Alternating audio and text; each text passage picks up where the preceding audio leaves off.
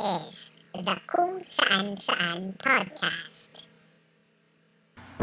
Hello, I am Darby and I am the host of the Kung Saan Saan podcast. Here, we will be discussing a lot of topics, anything and everything under the sun. This is a travel and lifestyle podcast, but we will also be talking about spirituality and other weird things. Now, stay tuned for this week's episode. Happy listening! Hello guys! Welcome to another episode of the Kung Saan Saan podcast. This is the sixth episode, and is it okay to say this? Kudos to myself for the consistency. Ayan. And, yeah, I'm so proud of myself. Sorry, sorry, sorry. Kailangan ko sabihin to. I'm so proud of myself for producing six episodes. So, this is my sixth week ng pagpa-podcast.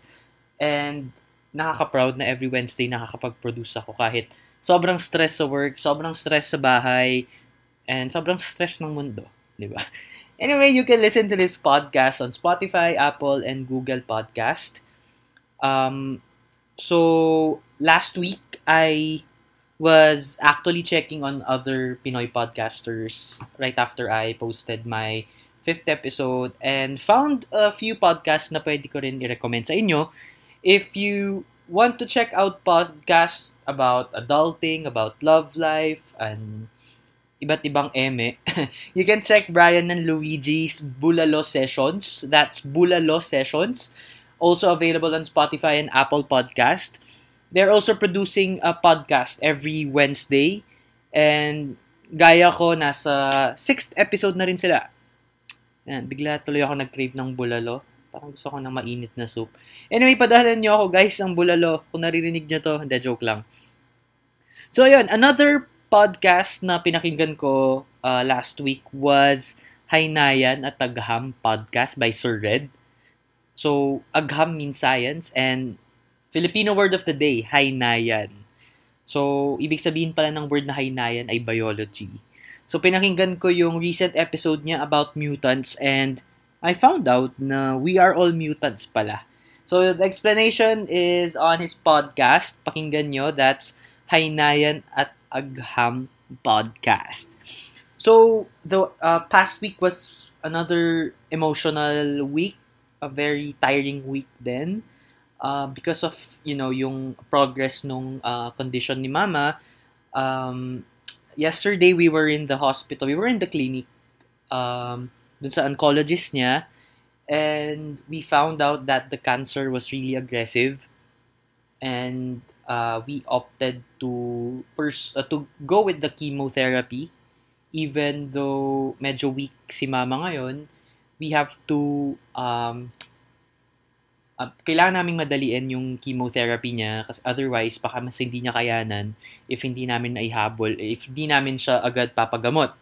So it was stressful um, pag naisip ko yon But, thank you din sa mga prayers, guys. Thank you for for your support din. And, I also think yung process ng pagpa-podcast kasi sobrang nakakatulong siya sa mental health ko. Uh, thinking of a topic, um, writing writing a, a background or the outline, recording. So the process of podcast, bleh, the process of podcasting is very helpful sa season ng life ko na to. Ayan. Um, yun. So, a few days ago, isa sa mga listeners ko asked me about the first two episodes na tinanggal ko because of bad audio quality. Sabi niya sana napakinggan niya before. So, it gave me an idea to record the supposed first episode, uh, this episode 6. So, for episode 6, I will be discussing the five things I learned about religion while traveling. This was actually a post or an article that I wrote a few years ago and it was posted on Elephant Journal. If hindi pa kayo familiar sa Elephant Journal, you should go uh, check it out. That's elephantjournal.com and nagpa-publish sila ng mga articles about faith and spirituality. So you guys better check it out. Anyway, I decided to write it because I wanted to share what I learned about faith and spirituality while traveling. Because that time, aside from traveling, I am also a devout Christian, specifically a Methodist Christian. The published title of the article was actually very long. Ang title niya ay Here's five things I learned about religion as a Methodist traveling and meeting Muslims, Hare Krishnas, and Hindus. So, hindi ko kinaya na sobrang sobrang haba ng title kasi sa Elephant Journal, they will assign an editor sa'yo and that editor will uh, do some changes sa article mo. So, pinalitan nila yung title, pinahaba nila. Ayan, sobrang haba niya. But for this podcast, gagamitin lang talaga natin na title ay Five Things I Learned About Religion while traveling.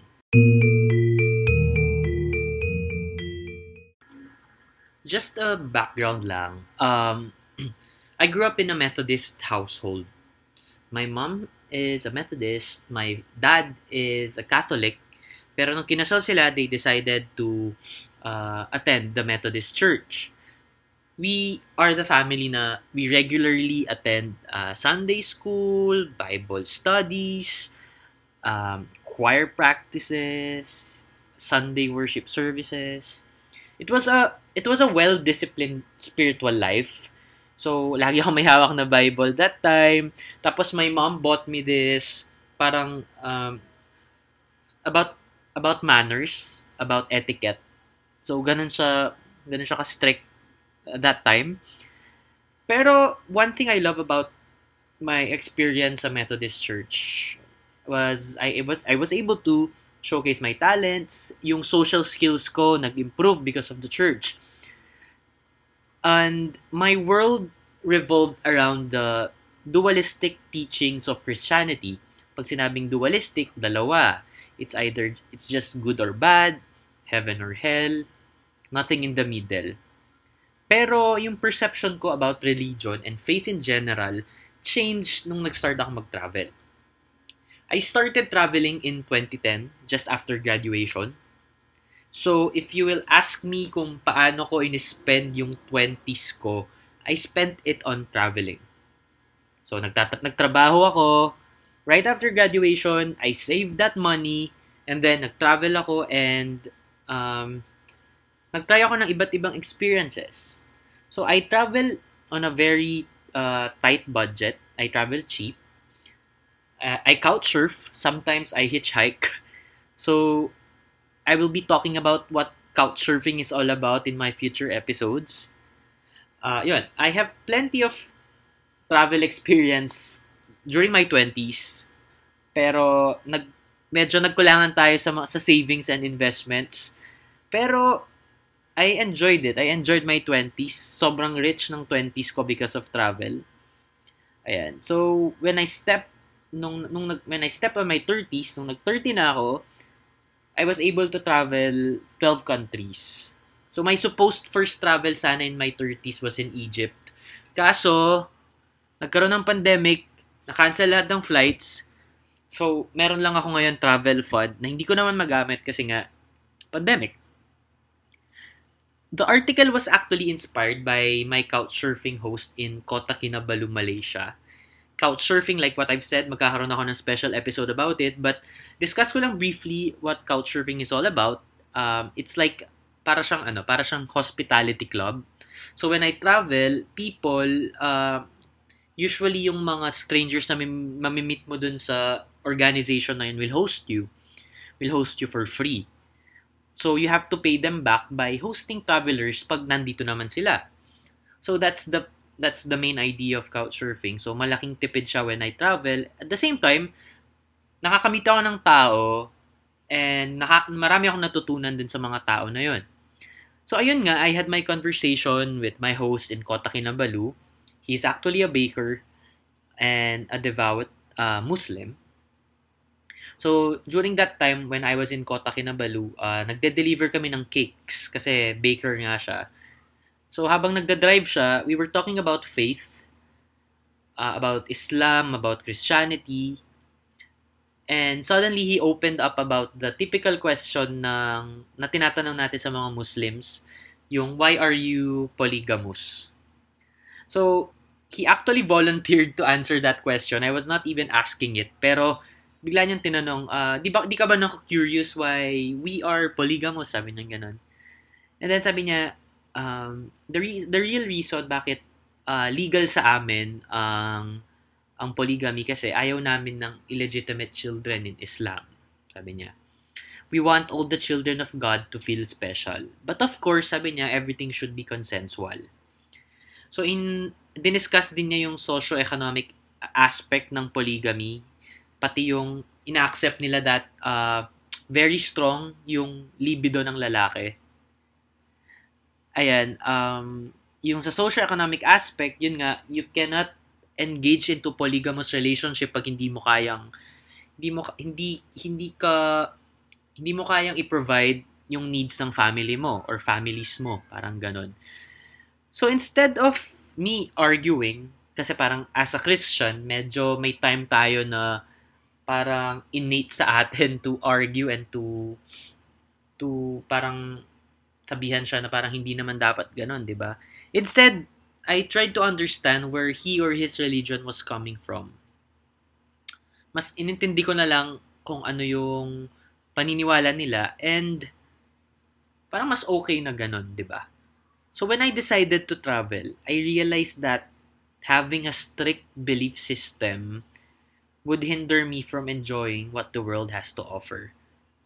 So, hindi ko ma-enjoy yung travels ko if sobrang dami kong restrictions or maraming parang hindi ako papasok sa mga temples or hindi ako magiging mas accept, uh, kumbaga hindi ko mas ina-accept yung mga beliefs ng ibang tao. So, I tried to deconstruct my inherited religion. So, I emptied the glass. I started anew, parang ganun. Then, because of my curiosities and experiences, I was able to reconstruct it. In all honesty, I still find difficult I still find this difficult to share sa immediate family ko. Most of them kasi are Methodists, uh, born-again Christians, devout Catholics. So sometimes they would think that nababaliw na ako or I'm out of my mind or I'm becoming uh, becoming crazy or nagiging uh, demonic na ako, parang ganon. And yeah, so sana nakikinig sila sa podcast na to. It's not that, it's hindi ganon yun. So, yun. Anyway, um, here are the five things I learned about religion because of my travels.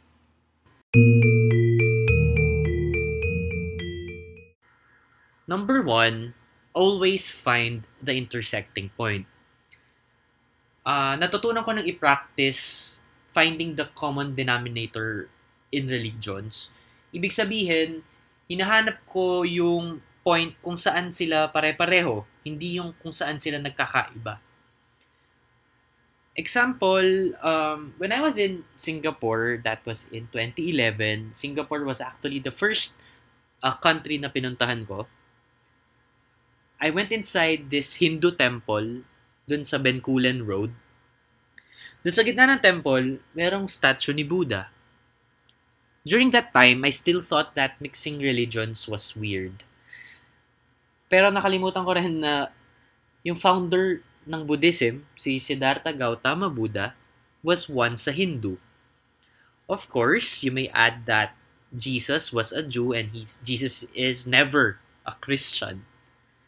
And Is- Islam's Ishmael was the son of Abraham. Some people, although ito nga yung sinasabi kong medyo far-fetched, some people even think that Jesus studied Buddhism during the lost years of his life na hindi na mention sa Bible. Aside from these connections, most religions primarily teach about love. So that probably is the intersecting point all of them, all of religions, teach about love. And based din sa research ko, even, sorry ah, very extreme nito, nasa very extreme end nito, even Satanism teaches about love. Even atheism teaches about love. So, again, we need to always find the intersecting point.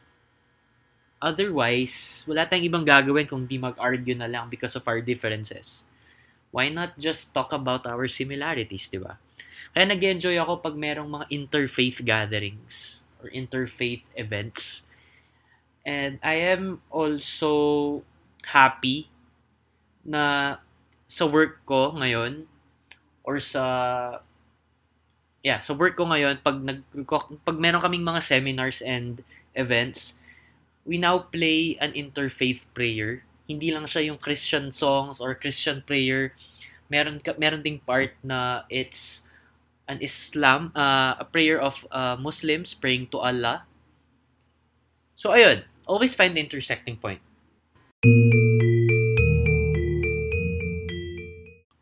Number two, immerse yourself.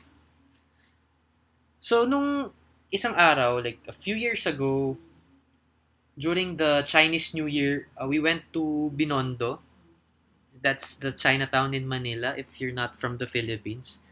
Wow, as if meron akong listener na in ibang language, nagtatagalog ako, hindi naman nila ako maintindihan. Anyway, I saw this tall Indian man in front of a Buddhist temple. So he was wearing this pale orange robe, his head shaved, and uh, he was carrying a couple of copies of the Bhagavad Gita tapos meron siyang hawak na donation box. So I assumed he was from the Hare Krishna movement. Uh, I have been exposed uh, with the Hare Krishna movement years before I met him. So ayun, I approached him and I told him I had read about the movement uh, and was able to attend a gathering before. So Hare Krishnas claim that they uh, have changed the hippies. Yung mga 1970s hippie, eh, hippies na nag na high sila sa marijuana to getting high from chanting mantras. So, they claim na sila yung tumulong sa mga hippies na instead of doing drugs, just do chanting. And they believe that may same effect lang yung meditation and getting high with marijuana. So after nag-donate ako ng uh, ah, 50 pesos, binigyan niya ako ng copy ng Bhagavad Gita. And he invited me to visit their ashram. So ashram is their version of a church or synagogue or temple. So sumama ako sa kanya and I stayed there for two days. So the devotees were really accommodating. So we spent the whole morning discussing their belief system. Pero that time, I never felt that they were trying to recruit me. And they told me that the wisdom written in the Bhagavad Gita, as well as yung mga teachings nila dun sa ashram na yon, can actually support my existing belief as a Christian or as a Methodist Christian. After the discussion, um, they invited me to join them in preparing for their food or their holy meal. Ang tawag nila dun sa holy meal nila is prasadam They were vegetarians, actually. So in the afternoon, we continued the discussion, followed by chanting mantras for a couple of hours. And in a weird way, that was actually my first time na mag um, mag-chant ng mantras. And in a weird way, sabi ko nga, I found it relaxing and very addictive. So my experience with the Hare Krishna monks and devotees made me respect their religion and ancient traditions. So, that time, I learned that before judging other religions, we should get to know them and immerse ourselves sa mga practices nila and yung mga processes nila or your or yung kultura nila. Ayan. So, immerse yourself, sabi niya. Number three, we can always go back to our roots. Um, I never left the Methodist faith nag sa church pa rin ako every once in a while sa Methodist Church. I still believe in the teachings of a loving, selfless Savior. And every time the world slaps me in the face, I always remind myself of my all-time favorite Sunday school songs, the memories of summer youth camps, and the comforting verses and prayers. Nung Sunday night, I was really down um, umiiyak ako because, yun nga, of my, of my mom's condition. And, what I did was, what I did is, nag, ano ako, nagpatugtog ako ng gospel songs. It's been a while since I last listened to, to a gospel song. Pero that time, the words dun sa gospel song na yan were, were really, were really comforting. And sobrang na-relax ako. Sabi ko nga dun sa article, these things still warm my heart like hot chocolate with marshmallows. And I realized I could always play with my faith, with what I believe in. Sabi ko nga, I could always be a Methodist Buddhist anytime. So, it's always nice to to still go back to the to your roots. And if you will ask me if I'm still a Christian, maybe yes, maybe no, but you see, I still believe in Jesus Christ. I still believe, sabi ko nga kanina, I still believe in the teachings of a loving and a selfless Savior. And I believe in Jesus Christ not because he was resurrected or he he rose from the dead after three days. But I still believe Jesus Christ because nung nandun siya sa cross, kahit na-persecute siya, kahit inapi siya ng mga soldiers or ng mga tao, sinabi pa rin niya na, Father, forgive them for they do not know what they're doing.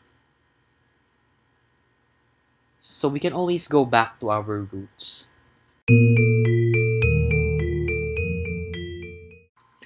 Number four, God is creative and loves variety.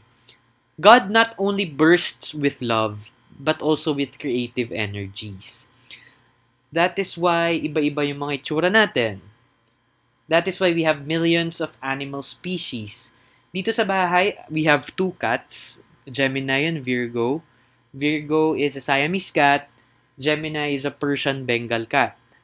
And kahit pareho silang mga pusa, magkakaiba yung temperament sila, magkakaiba yung personalities nila. Si Gemini very playful while Virgo is very timid. Meron silang iba't ibang preferences sa food. But they're both cats. The gift of uniqueness and individuality created these different religions and faith systems.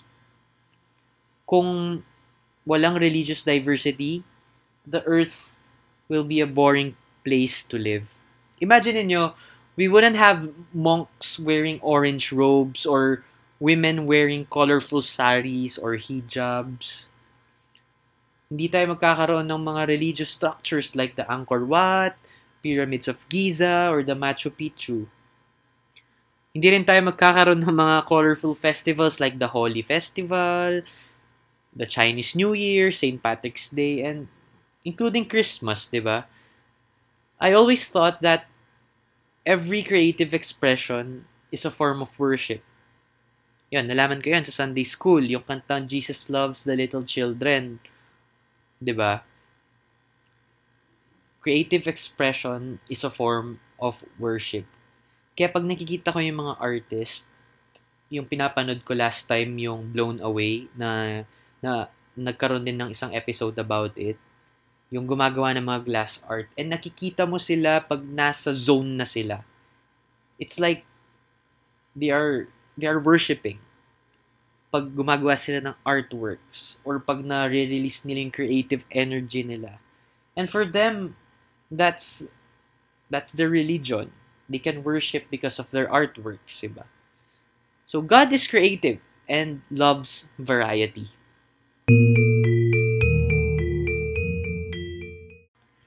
Last but not the least, number five, if we cannot believe, then we try to understand. Then if we cannot understand, we try to love. Hindi natin trabahong maniwala, hindi natin duty na maniwala sa belief ng iba. We all have our expressions, we all have our philosophies in life, but it will always take a lot of courage to tell others, I love you even though I cannot understand. I don't care who goes to hell I will just keep on loving you until we both reach heaven or nirvana on earth. In 2013, I met Ali, a yoga practicing vegan Muslim from Iraq. Imagine, nag-yoga siya, he's a vegan, and he's a Muslim. And he's from Iraq, di ba? So I met him in the in the couchsurfing in couchsurfing then. I had never met a person from Iraq. So I got curious and asked him about their quote unquote scary as hell country and about the war. 'Di ba pag sinabi kasing Iraq, parang parang hellhole siya, parang shithole siya, ganun. Parang ay, wala akong wala akong planong pumunta doon. Parang ganun. Ta-travel ko na yung buong mundo, wag lang Iraq. Tapos sabi niya sa akin, Darby, sabi niya, Iraq is a very beautiful country. What the media tells us is over-sensationalized. Oo nga naman, di ba? Tapos pinakita niya yung photos ng mommy niya na nagpipitas ng bulaklak sa countryside sa Iraq my heart melted. Actually, naluha pa ako doon because of the paradigm shift nung place, nung place nila. So that was in 2013 in the Philippines nung bumisita siya dito. Three years after, nagkita kami sa Kuala Lumpur na nagtatrabaho na doon si Ali and sinama niya yung family niya from Iraq. Nagstay na sila temporarily sa Malaysia. I got the chance to meet his mother, yung nasa picture. Then, pagdating namin sa bahay nila, or dun sa flat nila, nagmadali siya, tumayo siya, like a typical mother, or even typical Filipino mom na pag may nakita siyang bisita, tatayo agad, tapos maaaligaga siya, nagpe-prepare siya ng ano, ng meal for the for the bisita, ganyan. So she prepared the hearty snack for us. So nung paalis na kami ng bahay niya, bigla siyang nagmadali, hinabol niya kami, tapos may binigay siya na scarf na gawa sa Iraq. Sabi niya, bigay ko daw kay mama. Tapos, she told me in Arabic. May sinabi siyang, may sinabi siyang Arabic statement na hindi ko maintindihan. So, Ali was able to interpret it or to translate the statement nung mommy niya. Sabi niya, my son, sabi niya sa akin, Islam Christianity, and Judaism complement and complete each other.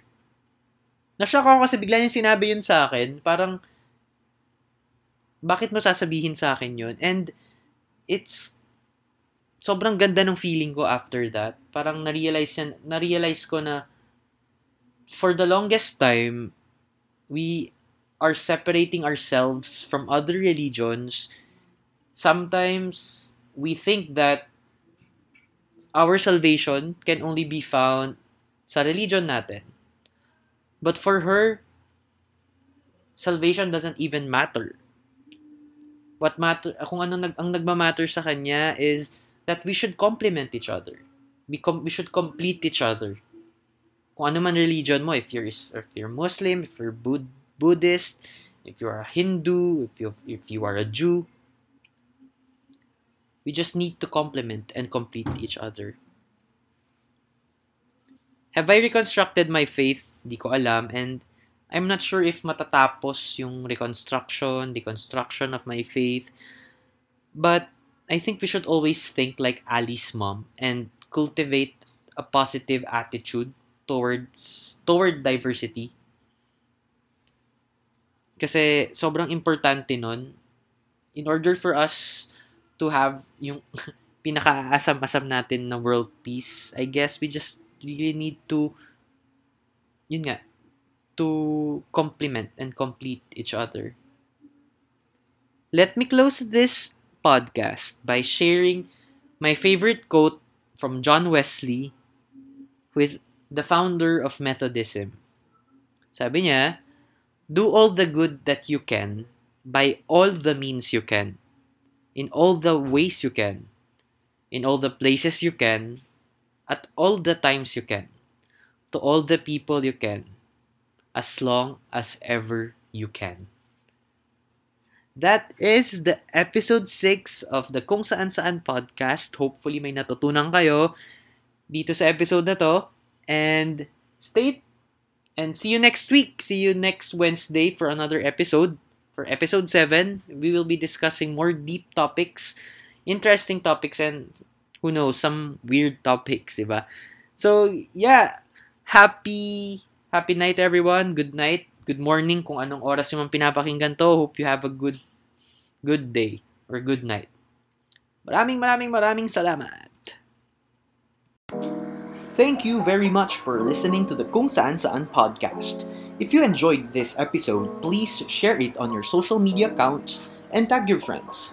You can also follow me on my Instagram account. It's Kung Saan Saan Podcast. And my personal IG account is Darboinks. You can also like my Facebook page at www.facebook.com slash Kung Saan Saan Podcast. Stay safe, everyone!